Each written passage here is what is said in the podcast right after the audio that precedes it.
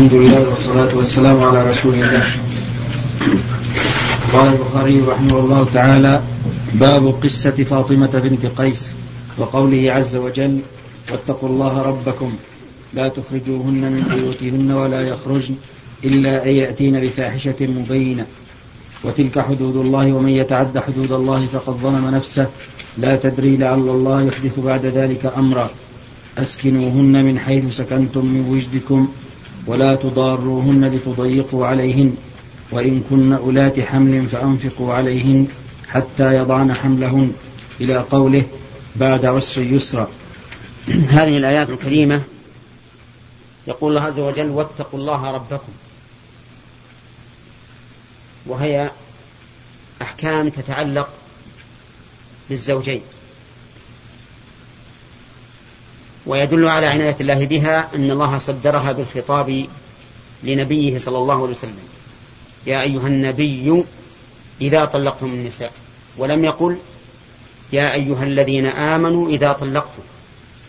مما يدل على كمال العناية بها والاهتمام بها فطلقوهن لعدتهن وأحصوا العدة لعدتهن اللام هنا للتوقيت أي في الوقت التي الذي تستقبل به العدة أو تستقبل فيه العدة وهو أن تكون حاملا أو طاهرا من غير جماع هذا الوقت الذي تستقبل فيه العدة أن تكون حاملا بعد أو طاهرا من غير جماع فطلقوهن لعدتهن لأنها إذا طلقت في هذه الحال شرعت فورا في العدة إذا طلقت وهي حامل شرعت فورا في العدة إذا طلقت وهي طاهر من غير جماع شرعت فورا في عدة معلومة وهي ثلاث حيض لكن إذا طلقت حائضا لم تشرع في العدة لأن الحيضة التي طلقت فيها لا تحتسب من العدة وكذلك إذا طلقت وهي طاهر من جماع فإنها لا تستقبل عدة متيقنة كيف؟ إذ يحتمل أنه نشأ فيها حمل فتكون عدتها بوضع الحمل أو لم ينشأ فتكون عدتها في الحيض أو بالحيض فكانت العدة غير معلومة فلا بد من أن تكون عدة متيقنة معلومة ولا يكون ذلك إلا في حال الحمل أو الطهر من غير من غير جماع قال واتقوا الله ربكم هذا أمر بالتقوى لأهمية الموضوع ثم قال لا تخرجوهن من بيوتهن ولا يخرج الخطاب هنا للزوج والزوجة أو للأزواج والزوجات لا تخرجوهن أنتم ولا يخرجنهن ولو أذنتم في في البقاء في البيوت لا يخرج نعم يعني ولو ولو أردتم إخراجهن فلا يخرج لا تخرجوهن إن أردنا البقاء ولا يخرجن كذلك إن أردتم أنتم البقاء فلا يخرج نعم الإخراج إن أردتم إخراجه فلا يخرج فالنهي إذن للأزواج والزوجات إلا أن يأتين بفاحشة مبينة والفاحشة المبينة مختلف فيها وقد قيل إنها بذاءة اللسان وأذية الجيران فإذا صارت بذيئة اللسان سليطة على أهل زوجها ولا سيما لأنه طلقها فلا حرج أن يخرجها وكذلك إذا كان منها أذية للجيران فلا بأس أن يخرجها قال وتلك حدود الله المشار إليه ما سبق وهي وجوب طلاق النساء للعدة وجوب تقوى الله تحريم إخراجهن أو خروجهن نعم وإحصاء العدة إحصاء العدة يعني ضبطها يعني ضبطها بحيث لا يحصل فيها خلل وإن لزم ذلك إلى الكتابة وجبت الكتابة نعم وتلك حدود الله ومن يتعد حدود الله فقد ظلم نفسه لأن نفسك أمانة عندك فإذا أركبتها محارم الله فأنت ظالم لها خائن لأمانتها إنا عرضنا الأمانة على السماوات والأرض والجبال فأبين أن يحملنها وأشفقن منها وحملها الإنسان إنه كان ظلوما جهولا لا تقول أنا حر أرتكب المعاصي أرتكب الفسوق لأني أنا حر في نفسي نقول لست حرا في نفسك إذا تعديت حدود الله فأنت ظالم نفسك نعم ولا تدري لعل الله يحدث بعد ذلك أمر هذه الجملة كالتعليل لقوله لا تخرجوهن ولا يخرجن يعني لا تدري إذا طلقت لعل الله يحدث بعد ذلك أمرا فترغب في الرجعة ترغب في الرجعة وإذا رغبت في الرجعة صار هذا الطلاق كأن لم يكن لأن الناس لم لم يعلموا به ثم إنها أيضا إذا بقيت في البيت صارت رجعتها أهون مما إذا ذهبت إلى أهلها لأنها إذا ذهبت إلى أهلها وظهر الفراق بينها وبين زوجها فإنه قد يكون في, أهل في نفوس أهلها ما يحاولون به أن يمنعوا من رجوعها إلى زوجها ويقول هذا هذا رجل ما بغانا إنما نبيه لكن إذا بقت في البيت صارت رجعتها أسهل ثم قال أسكنوهن من حيث سكنتم من وجدكم أسكنوهن الضمير يعود على المطلقات من حيث سكنتم أي في المكان الذي سكنتم فيه من وجدكم يعني حسب غناكم حسب غناكم فالغني يطالب بسكن غني والفقير لا يكلف إلا ما آتاه الله ولا تضاروهن لتضيقوا عليهن نعم ربما يضارها فيضيق عليها يضارها مثلا لا يأتي بالطعام والشراب في وقته فيجيعها لا يأتي بز... لا... نعم لا يأتي بالطعام والشراب الملائم لها فيضيق عليها وحينئذ تضطر إلى إيش إلى الخروج تضطر إلى الخروج ولهذا قال لا تضارهن لتضيق عليهن وإن كن أولات حمل فأنفقوا عليهن حتى يضعن حملهن إن كن أي المطلقات أولات حمل فأنفقوا عليهن حتى يضعن حملهن فخص الله ذوات الحمل بأن علي على المطلق النفقة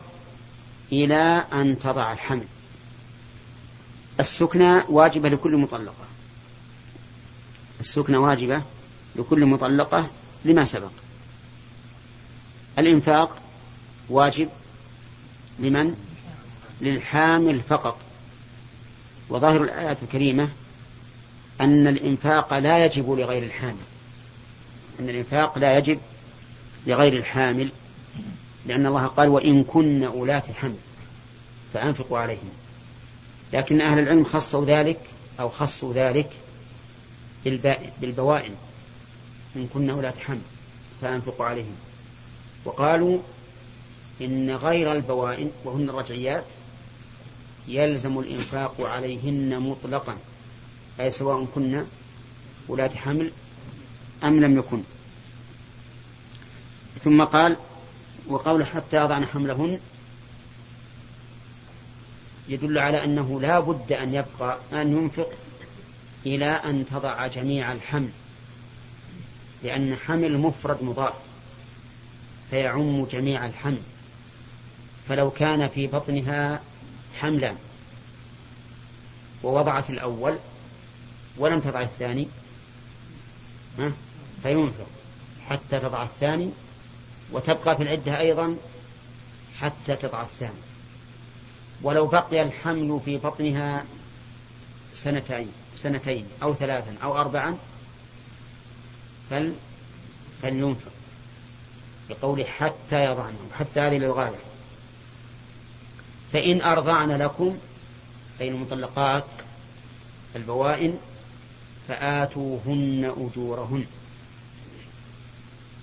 نعم لأنها ليست زوجة فيكون حكمها حكم المرأة الأجنبية إذا أرضعت ولدك فلا بد لها من نعم من من أجرة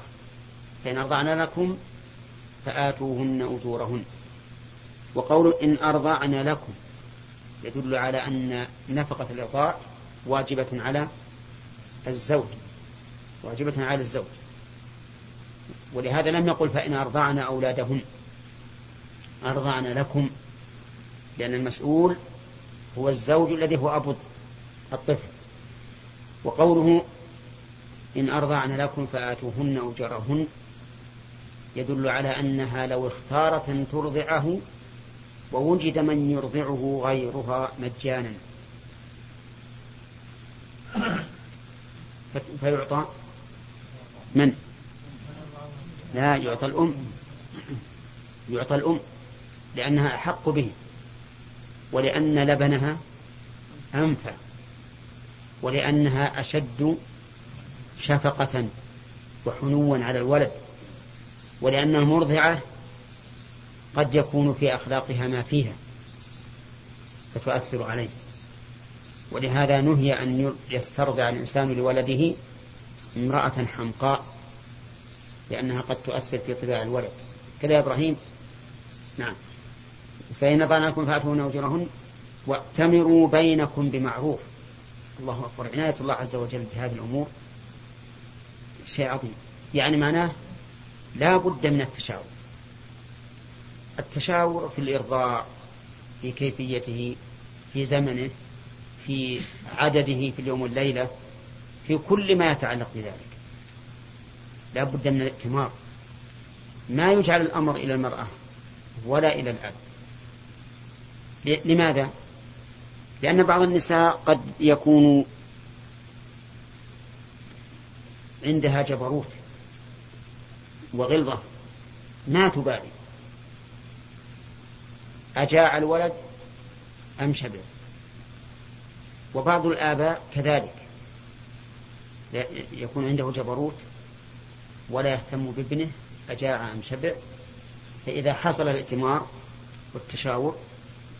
حصل الخير وإن تعاسرتم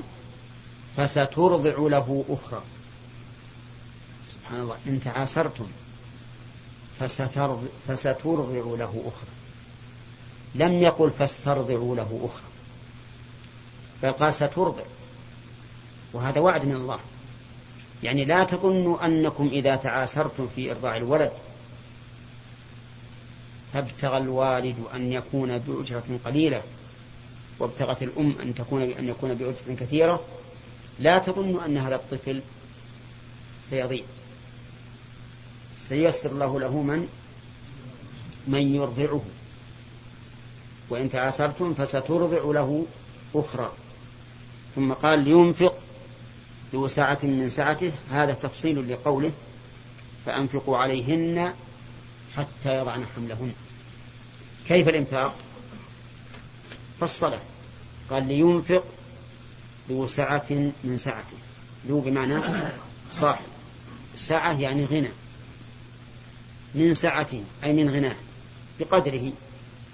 ومن قدر عليه رزقه فضيق حتى صار بقدر قليل فلينفق مما آتاه الله مما أعطاه وإذا كان ما عنده قليلا فسيكون الإنفاق نعم قليلا ثم علل فقال لا يكلف الله نفسا إلا ما آتاها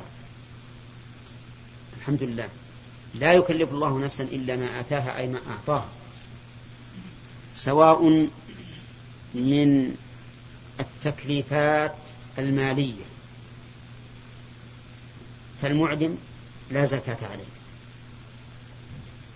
والمعدم لا حج عليه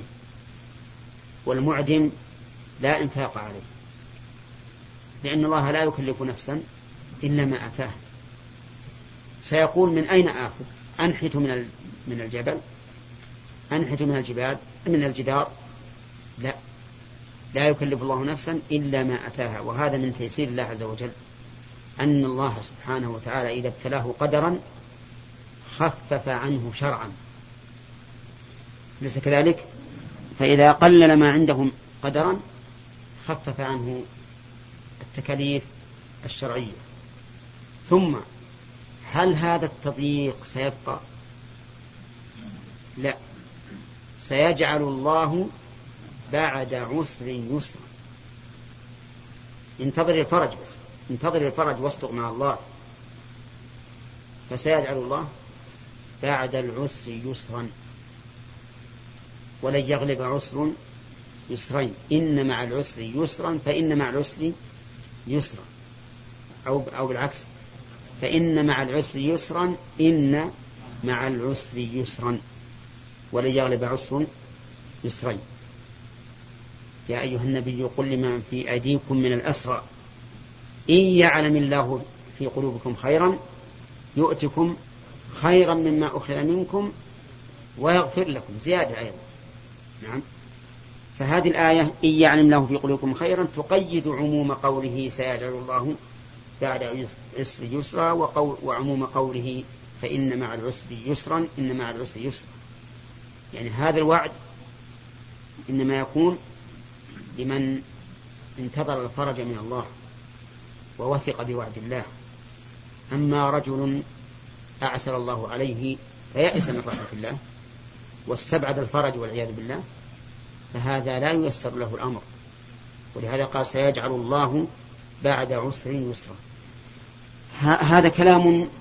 موجز على هذه الآيات الكريمة وإلا ففيها من الفوائد شيء عظيم جدا نعم الحامل إذا كان الفراغ من قبله هل ينفق عليها؟ اي نعم. ينفق عليها ما لم يحصل اتفاق طيب، بينهما على أن الإنفاق على الزوجة لو صار يعني على عوض الله تعالى عوض نعم فعليه نفقة الولد نفقة الولد ولا نفقة أي نفقة الحمل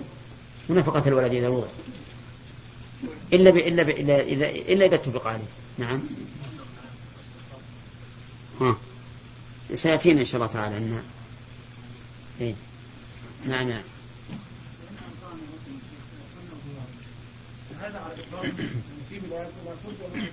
في بلاد ايش؟ في بلاد العرف جرى انها ترجع للاجر المراه يعني حتى بعد النساء يترضعن لا هذا اذا كانت زوجته ما ما لها اجر. اذا كانت زوجته ما لها اصل هذا في, في قلت لكم في اثناء الشرح ايش قلت؟ هذا في المطلقات الفوائد. هنا. إيه. منطلق بائن على كل حال إذا جرى العرف وصار عرفا مضطردا فالحق لها لها هي يعني حق لها في أنها في الأجرة يعني إن, شاء إن شاءت أخذت الأجرة وإن شاءت لا تأخذ الأصل الآية لكن إذا كان هناك عرف مضطرد كالمشروط عمل به لأن, لأن لأنه لو شرطت هي مثلا أو شرطه وقال أنا أريد أن ترضعي ولدي بدون أجر وقالت ما عندي مانع عرفت فلا بأس لأنه حق له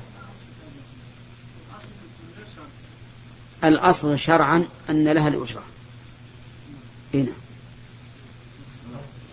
نعم. ها؟ ثلاثة نعم حدثنا إسماعيل قال حدثنا مالك عن يحيى بن سعيد عن القاسم بن محمد وسليمان بن يسار أنه سمعهما يذكران أن يحيى بن سعيد بن العاص طلق بنت عبد الرحمن بن الحكم فانتقلها عبد الرحمن فأرسلت عائشة أم المؤمنين إلى مروان وهو أمير المدينة اتق الله وارددها إلى بيتها قال مروان في حديث سليمان أن عبد الرحمن بن الحكم غلبني وقال القاسم بن محمد أو ما بلغك شأن فاطمة بنت قيس قالت لا يضرك ألا تذكر حديث فاطمة وقال مروان بن الحكم إن كان بك شر فحسبك ما بين هذين من الشر طيب الحديث واضح؟ لا يا شيخ ما واضح طيب يقول أن يحيى بن سعيد بن العاص طلق بنت عبد الرحمن بن الحكم فانتقلها عبد الرحمن من عبد الرحمن؟ أبوها فأرسلت عائشة المؤمنين إلى مروان وهو أمير المدينة اتق الله وارددها إلى إلى إلى بيتها إلى بيت زوجها قال مروان في حديث سليمان بن عبد الرحمن بن الحكم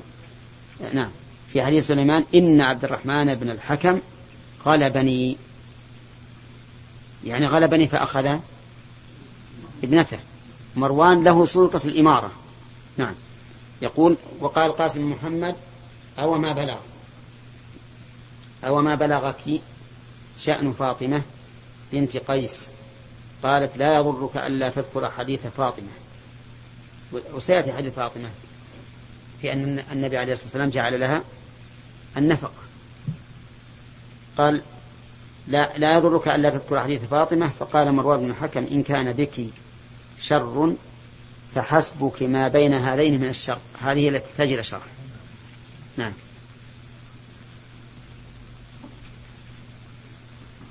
قال الحكم في عائشة إن كان بك شر أي إن كان عندك أن سبب خروج فاطمة بنت قيس ما وقع بينها, بينها وبين أقارب زوجها من الشر فحسبك فيكفيك في جواز انتقال عمرة ما بين هذين عمرة وزوجها يحيى بن سعيد من الشر ومفهومه جواز النقل من المسكن الذي طلقت فيه بشرط وجود عارض يقتضي جواز خروجها منه كأن يكون المنزل مستعارا ورجع المعير ولم يرضى بإجارته بأجرة بأجرة المثل أو امتنع المكري من تجديد الإجارة لذلك بس هذا انتقل واضح الآن طيب يقول إن فاطمة بنت قيس فاطمة بنت قيس أنها نقلت لأذاها وسلطة لسانها ولكن هذا رده ابن القيم وسيأتي إن شاء الله تعالى الكلام على أنه يقول إذا كان يجوز أن تخرج المرأة من بيتها من أجل الشر والفتنة تكون بينها وبين أهل البيت فحسبك ما بين سعيد بن العاص وعمرة بنت عبد الرحمن بن حكم من من الشر فمن أجل الشر والنزاع الذي بين هذا الزوج وزوجته خرجت من من البيت خرجت من البيت اي نعم نعم يخاطب عائشه الحمد لله والصلاة والسلام على رسول الله قال البخاري رحمه الله تعالى حدثنا محمد بن بشار قال حدثنا غندر قال حدثنا وش الباب؟ باب قصة فاطمة نعم قال حدثنا غندر قال حدثنا شعبة عن عبد الرحمن بن القاسم عن أبيه عن عائشة أنها قالت ما لفاطمة ألا تتق الله يعني في قوله لا سكنى ولا نفقة فيها نسختان في قولها وفي قوله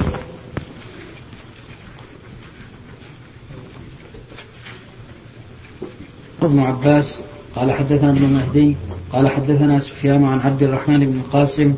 عن أبيه قال قال عروة بن الزبير لعائشة ألم ترين إلى فلانة بنت الحكم طلقة إيه، ألم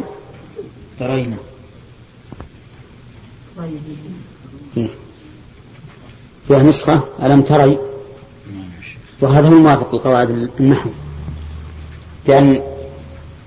هذا من الأفعال الخمسة يجزم بحذف النون لا لا نسخة ثانية يمكن يكون شاد يكون هذا يكون شاد ألم ترين إلى فلانة بنت الحكم طلقها زوجها البتة فخرجت فقالت بئس ما صنعت قال ألم تسمعي في قول فاطمة قالت أما إنه ليس لها خير في ذكر هذا الحديث وزاد ابن أبي الزناد عن هشام عن أبيه عابت عائشة أشد العيب وقالت إن فاطمة كانت من مكان كانت في مكان في مكان وحش فخيف على ناحيتها فلذلك أرخص لها النبي صلى الله عليه وسلم لا فيها نظر على كل حال هذا رأي عائشة رضي الله عنها والصواب أن أنه إذا كانت البائن حاملا فلها النفقة والكسوة وإذا لم تكن حاملا فليس لها نفقة ولا كسوة وإذا كانت رجعية فلها النفقة والكسوة سواء صار كانت حاملا أم حائلا لأن المطلقة الرجعية في حكم الزوجات هذا هو الذي تجتمع فيه الأدلة والحديث ثابت عن رسول الله صلى الله عليه وسلم وقد ذكرنا أن ظاهر الآية الكريمة أنه لا يجب الإنفاق إلا إذا كانت حاملا لكن السنة صحت عن رسول الله صلى الله عليه وسلم وصريح السنة يقتضي أن تؤول أن يؤول ظاهر الآية الكريمة نعم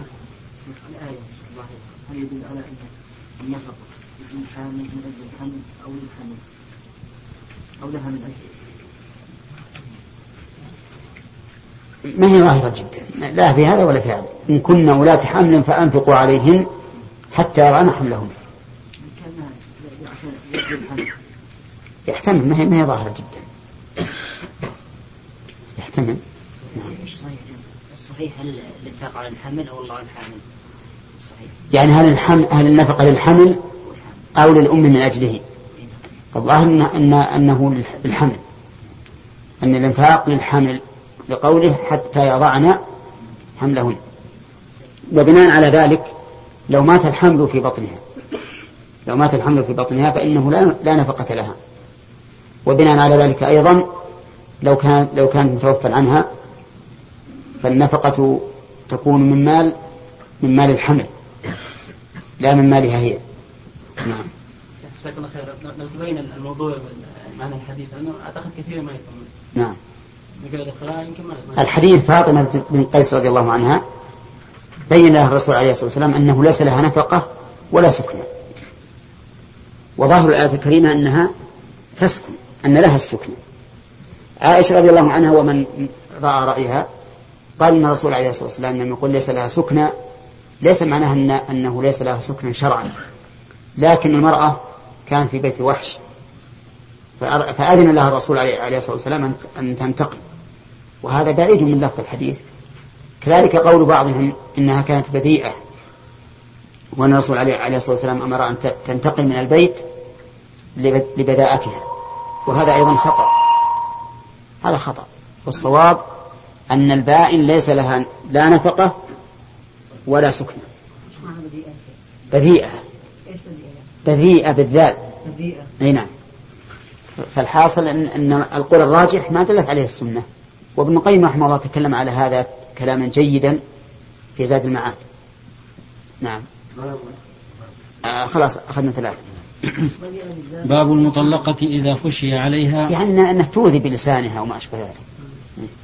نعم باب المطلقة إذا خشي عليها في مسكن زوجها أن يقتحم عليها أو تبذو على أهلها بفاحشة وحدثني حبان قال أخبرنا عبد الله قال أخبرنا ابن جريج عن ابن شهاب عن عروة أن عائشة أنكرت ذلك على فاطمة باب قول هذا طرف مما سبق والصواب أن المطلقة كما ذكرنا أن المطلقة نوعان رجعية وبائن فالرجعية لها النفقة والكسوة والسكنى بكل حال لماذا؟ لأنها في حكم الزوجات لقوله تعالى وبعولتهن أحق بردهن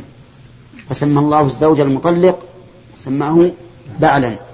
وهذا يدل على أن أحكام الزوجية باقية وأما البائن بفسق أو طلاق أو موت فليس لها نفقة ولا كسوة ولا سكنى إلا أن تكون حاملا وعلى هذا فالبائن تنقسم إلى قسمين حامل وحائل الحائل ليس لها شيء والحامل لها النفقة طيب هل يجب أن تلزم المطلقة البيت بيت, بيت الزوج الجواب لا بخلاف المتوفى عنها زوجها فالمطلقة الرجعية الصحيح أن أنه لا يلزمها البقاء في البيت لا يلزمها البقاء في البيت يعني بمعنى لا تخرج كما لا, كما لا تخرج المتوفى عنها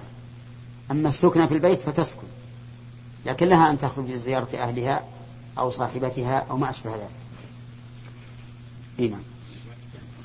نعم حمد وما مر علينا هذا قلنا أن المطلقة قبل الدخول إذا لم يسمى لها المهر فالمتعة واجبة لها وإذا سمي لها المهر يكفيها نصف المهر كما قال الله عز وجل والمط... والتي بعد الدخول اختلف العلماء هل تجب لها المتعة أو لا فذهب بعض العلماء إلى إلى الوجوب مطلقة لقوله تعالى والمطلقات متاع بالمعروف حقا على المتقين وقال بعض العلماء إنه على سبيل الاستحباب وظاهر الآية الكريمة الوجوب أنه يجب أن تمتع بما تيسر نعم عبد الوهاب قال رجع عليه أكثر الناس الآن إذا يعني إذا طلقت المرأة كان طلاقا رجعيا وأسلم تذهب إلى أهلها إيه هذا خطأ هذا خطأ ويجب على طلبة العلم أن يبينوا الناس هذا الأمر نعم وليد الجواب عن الآية لا من بيوتهن ولا إي نعم إي نعم يعني لا تبقى في البيت ساكنة ألا يجب عليها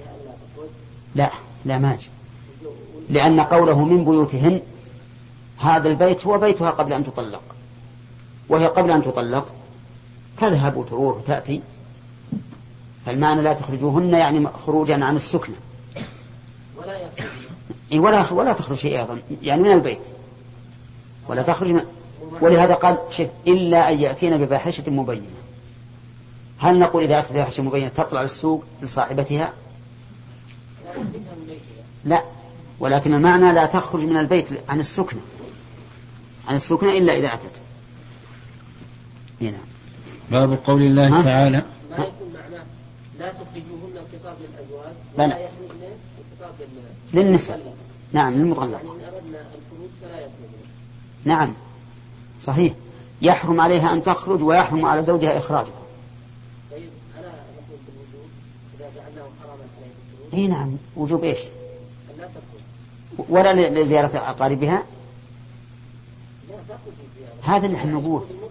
اي هذا اللي احنا نقول الخروج خروج خروجان خروج عن عن البيت خروج عن السكنة يعني ما تسكن تروح لها له تبكي هذا حرام يحرم أن تفعله هي ويحرم أن يفعله الزوج بها وهذا بخلاف المتوفى عنها زوجها المتوفى عنها زوجها تبقى في البيت ما تخرج هنا. إيه نعم. باب قول الله تعالى ولا يحل لهن أن يكتمن ما خلق الله في أرحامهن من الحيض والحبل حدثنا سليمان بن حرب قال حدثنا شعبة عن الحكم عن إبراهيم عن الأسود عن عائشة رضي الله عنها قالت لما أراد رسول الله صلى الله عليه وسلم أن ينفر إذا صفية على باب خبائها كئيبة فقال لها عقرى أو حلقى إنك لا حابستنا أكنت, أكنت أفضت يوم النحر قالت نعم قال فانفري إذا طيب لا يحل لهن من المطلقات أن يكتمن ما خلق الله في أرحامهن إن كن يؤمن بالله واليوم الآخر وبولتهن أحق بردهن في ذلك فلا يجوز للمرأة أن تكتم ما خلق الله في رحمها سواء الحيض أو الحمل وأشد من ذلك أن تخرج ما خلق الله في رحمها لأن بعض النساء والعياذ بالله إذا طلقت وهي في أول الحمل ذهبت تسقط الحمل من أجل أن لا تطول عليها العدة فهذا لا يجوز وكذلك بعض النساء تأكل تأكل ما يمنع الحم ما يمنع الحيض إذا طلقت لأجل أن تطول لها العدة هذا أيضا لا يجوز أما الأول التي أسقطت فلأن في ذلك إضاعة لحق زوجها وأما الثاني فلأن في ذلك إرهاقا بزوجها لأنها ما دامت في العدة وهي رجعية يجب عليه النفقة فتقول بدل ما تكون ثلاثة أشهر تكون سنة من أجل أن تأكل من نفقة الزوج فالمرأة لا يحل لها هذا ولا هذا يجب أن تبين ما هي عليه كما بينت صفية ما هي عليه في حجة الوداع إن كانت حاملا فحامل وإن كانت حائضا فحائض وأخذ العلماء من هذه الآية الكريمة أن المرأة يقبل قولها في انتهاء عدتها وبقائها لأن الرسول لأن الله عز وجل جعل الأمر راجعا إليها قال لا يحل لهم أن يكتموا ما خلق الله في أرحمهم فدل هذا على أنها إذا ادعت انقضاء العدة في زمن يمكن انقضاؤها فيه قبلت والعلماء قالوا في هذه المسألة إذا ادعت انقضاء العدة فلها ثلاث حالات أن لا يمكن وأن يمكن على وجه نادر وأن يمكن على وجه مضطرد عادي الأولى لا تسمع دعواه أصلا لا تسمع دعواه مثل لو كانت لو كانت عدتها بالأقرأ وبعد مضي عشرين يوما جاءت لتقول إنها انتهت عدتها ما نقبل ما نسمعها أبدا لأن هذا غير ممكن كيف تعيد ثلاث مرات بعشرين يوم والثانية إذا ادعت انقضاء عدتها في ثلاثين يوما فهذه تسمع دعواها لكن لا تقبل إلا ببينة لأن هذا شيء نادر والحالة الثالثة إذا ادعتها في ثلاثة أشهر في شهرين مثلا فهذا يقبل قولها بدون بينة لأن هذا أمر أه مضطرد عادي فهذا دعوى انقضاء العدة نعم ذكرين ذكرين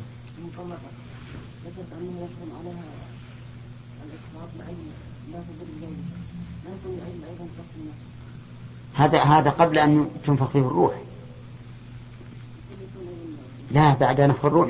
قتل النفس ما في إشكال بس أنه لا ليس في قصاص اختيار شخص تيمية على اختيار شخص في مدة الحيض لو أن امرأة حائز ادعت انقضاء عدتها 20 يوم على قول شخص تيمية هل يقبل قولها؟ لا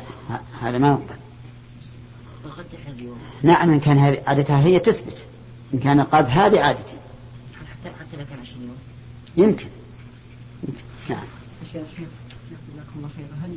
التي أسقط الحمل والتي أكلت الحبوب هل تعامل بها قيمة قصدها؟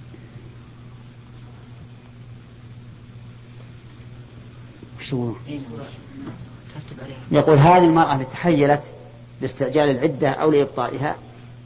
ألا يمكن أن نعاملها بنقيض قصدها ها؟ ها؟ من قال نعم,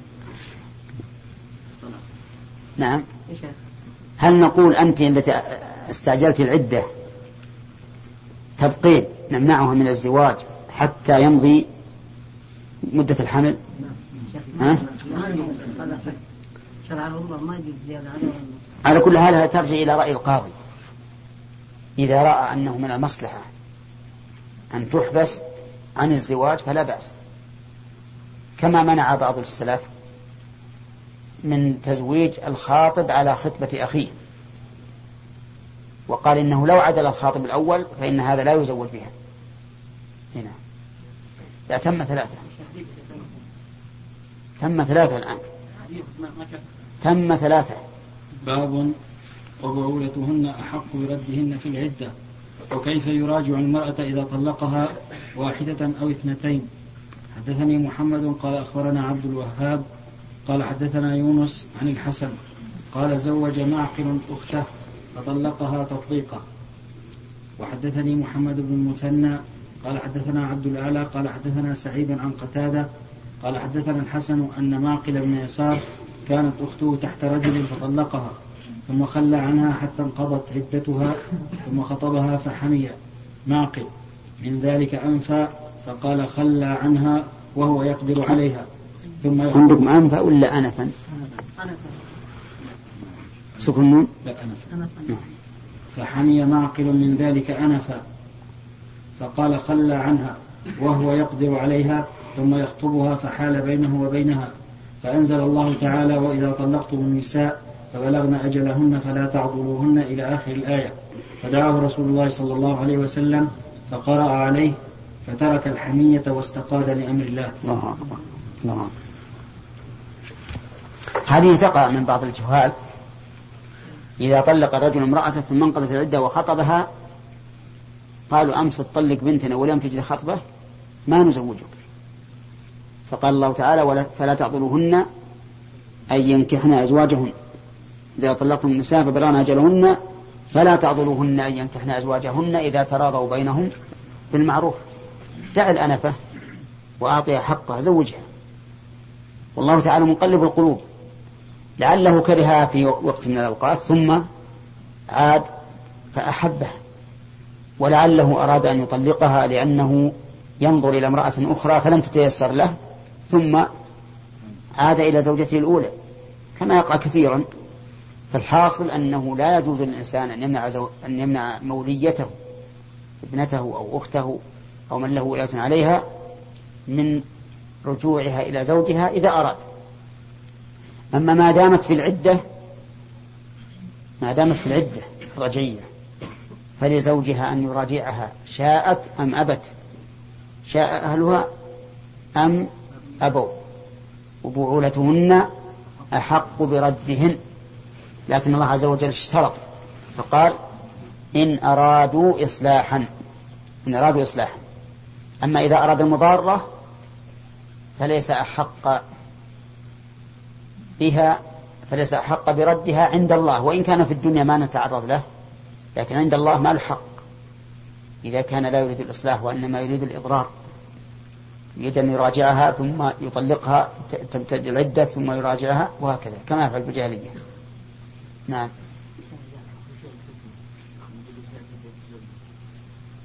وش الفتنة إذا جامعها برك ساعة إذا جامعها هذه هذه تكون مراجعة والله عز وجل ما ما خلاها تبقى في زوجها وهي رجعية إلا لهذا السبب لعله يرغب فيها ولهذا نقول للزوجة الرجعية تجملي للزوج وتطيبي له نعم وتغنجي عنده لعله يرغب فيراجع اي نعم ها تعرفوا ان شاء الله تعالى اذا تزوج نعم نحكم عليها بالحكم التي لا إيش؟ التي تبدأ حتى تطول إيه. أي نعم أما نقول لها لها الحكم التي لا والله في النفس من هذا الشيء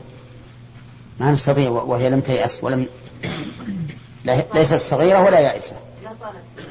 إذا طالت ربما نقول إذا طالت فالضرر عليها بأنها لم تتزوج حتى تنتهي العدة بالنسبة للزوج نقول ليس يجب عليك من النفقة إلا مقدار ثلاث حيض معتادة إيه؟ نعم المذهب مطلقا ولو بلا نية والصحيح أنه إذا جامع فهو إما أن لا ينوي الرجعة أو ينوي الرجعة أو ليس على على قلبه شيء ما في نية فإن لم ينوي الرجعة فليس برجعة ويعزر على هذا الفعل وإن نوى الرجعة فالأمر واضح وإن لم ينوي لا هذا ولا هذا فقد يتوجه القول بأنها رجعة لأن الأصل أن زو... أنها زوجته وإذا فعل منها ما لا يفعله إلا إلا وهي غير مطلقة رجعت إلى إلى حالها الأولى لا لا لا ما أخذنا ثلاث أخذنا ثلاث بارك الله فيكم